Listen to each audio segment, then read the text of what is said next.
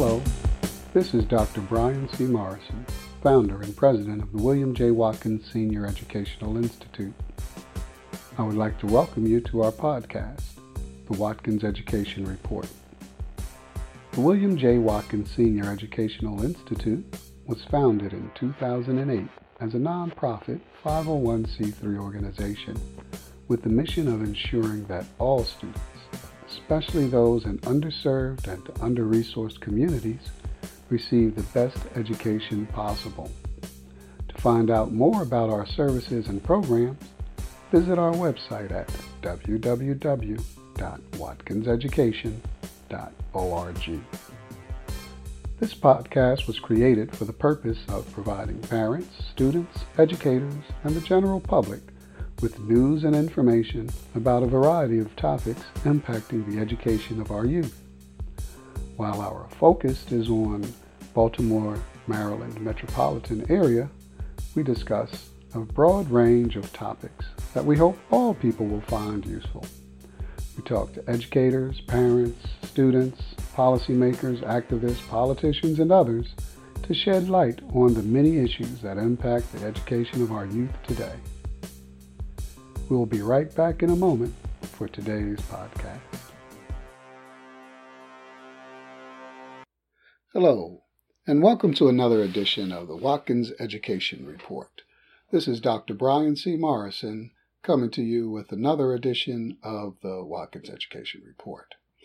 Today we are going to be doing a, a rebroadcast, so to speak, of an excerpt from a previous podcast on the college admissions process. It is now the month of January, and many of students have already begun to receive acceptance letters.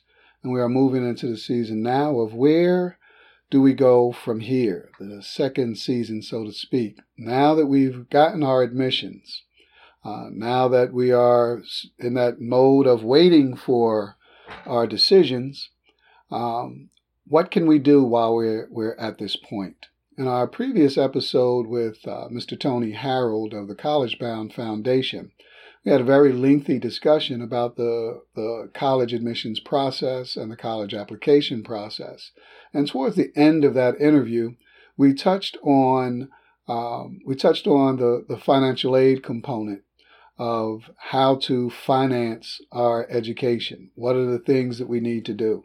Um, how do we need to move forward in securing the monies that we need in order to uh, matriculate in order to get in get go to the school of our of our choice.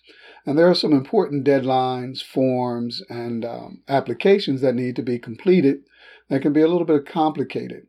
Uh, in this excerpt of the interview mr harold makes it very plain and clear for us uh, what we as parents need to do and what the student needs to do in order to secure their financing uh, so, without um, any further ado, we're going to go to that excerpt of the interview with Mr. Harold of the Collegebound Foundation here in Baltimore, Maryland. I hope you enjoy and that you find this information useful. Peace. All right, so we've gotten through that, that first that first deadline, and we've gotten to the regular decision deadline and we we're we've gotten a, gotten through all of the the application and the deadlines. What else is it that we need to to know that can assist us with uh, this this this whole maze of getting all of that stuff done? What are some of the pitfalls that we can avoid, and what are some of the some of the places or, or resources we can get help from? I always advise students to first of all, the best help at that point is to call the colleges to make sure that they've received everything. Uh, ask the colleges, is there anything else that, anything, other information that they need from me, the student? Uh, and then there's the waiting game, and that's that's that's that creates a lot of angst among our students. We see the anxiety in them. They they walk around stressed, and so the one of the ways of de-stressing is to burn the energy.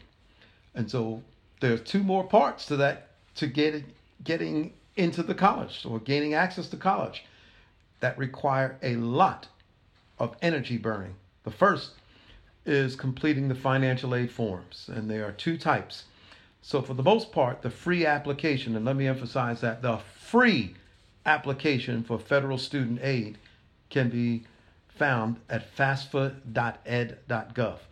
All students and parents must complete a FAFSA application. Now that's F A F S A. That's correct. F as in Frank. The free application for federal student aid is called FAFSA. FAFSA. FAFSA. F A F S A. F A F S A dot ed dot gov. Uh, and it requires the student to know their name. And again, this year, I have a student who did not know their name completely and had it misspelled on the FAFSA application as compared to what was on their Social Security card. And so, the best way for the student to complete FAFSA is to sit with their Social Security card and begin completing the application. Okay. Now, uh, now what? So, so we've gone from the application process of getting into college, um, and many families need assistance, need financial assistance to to finance the exorbitant costs of a higher education in, in American society today. In fact, you so, know, you, that's the understatement of the day because the, the, the, the, the reality is that 99% of the families in this country need some need money assistance. in order to pay for college. So so you're so what are what let's so let's sort of skip ahead. We get we get the the information back from the school. Yay, we're in. We're accepted. Um, I'm I know from my own experience, there are students who receive acceptance letters and they get their financial aid package and they just can't afford to attend that. College. Right. And so we, we cannot wait around for acceptance letters. And that's why there are three seasons there's the college application season in the fall, there is the financial aid and scholarship season that takes place almost simultaneously in the early winter with financial aid and scholarships from winter through the summer. So let's talk about that while we're waiting for, because we're waiting for, for the colleges to provide an answer. That answer will, will come out in January, February, March, and April. But while we're waiting, there's work to be done. We have to be able to afford college. So, first, again, is the free application for federal student aid, FAFSA fasfa.ed.gov. Every family must complete the application. There's a student portion and there's a parent portion. Uh, and it gets pretty complex. So, what I always advise families is to have a pen and paper and write down your username, your password, and your FAFSA PIN. And then you'll be prompted to create an FSA ID, a Federal Student Aid ID. You can go FSA ID. Just Google it, it'll take you directly to the website. So that's your electronic signature and your electronic PIN. Again, username and password, write it down so you will not forget. So but, so we're here we are, it's October. Can we do that now? You can do it the, the website opens October 1st. So again, I have to caution because it gets complicated when teenagers who are unfamiliar with all of these processes are trying to do two and three processes at once. And so, what I advise families to do is to focus in the fall on the applications because the first FAFSA application is not due until January 1st with the University of Maryland, January 15th with most of the other Maryland colleges. So you get your applications done by that November 1st deadline, even though FAFSA has opened on October 1st. Get the applications done, focus on doing them extremely well. Again, the most challenging part is the essay. Then we move into FAFSA. And what you do is you work on your free application for federal student aid, which also requires W 2 forms from the prior prior year. So, for instance, if you're applying for federal student aid for students who are graduating in the class of 2019, we're looking at the parent's income and the student's income from the tax year 2017, the prior prior year. Which means parents by October, November 2018, you should have already submitted your 2017 tax returns. And that means that's what we're using. That information is what's going on FAFSA, W 2 forms. Students, if you had a job, if you didn't have to file, you still need your W 2 forms from 2017 in order to put information on the free application for federal student aid for 2019 2020. Okay. So we're working on FAFSA and we're keeping an eye out if you're a Maryland resident for the Maryland Higher Education Commission, MHEC or MD CAPS, because the state of Maryland has money for families also, students and families that need financial support to pay for college. There's money from the state of Maryland. And so, again, this is why I stated get the applications done because season two is financial aid season. You have the free application for federal student aid, you have MD CAPS, which has two very generous grants through the Maryland Higher Education Commission, MHEC.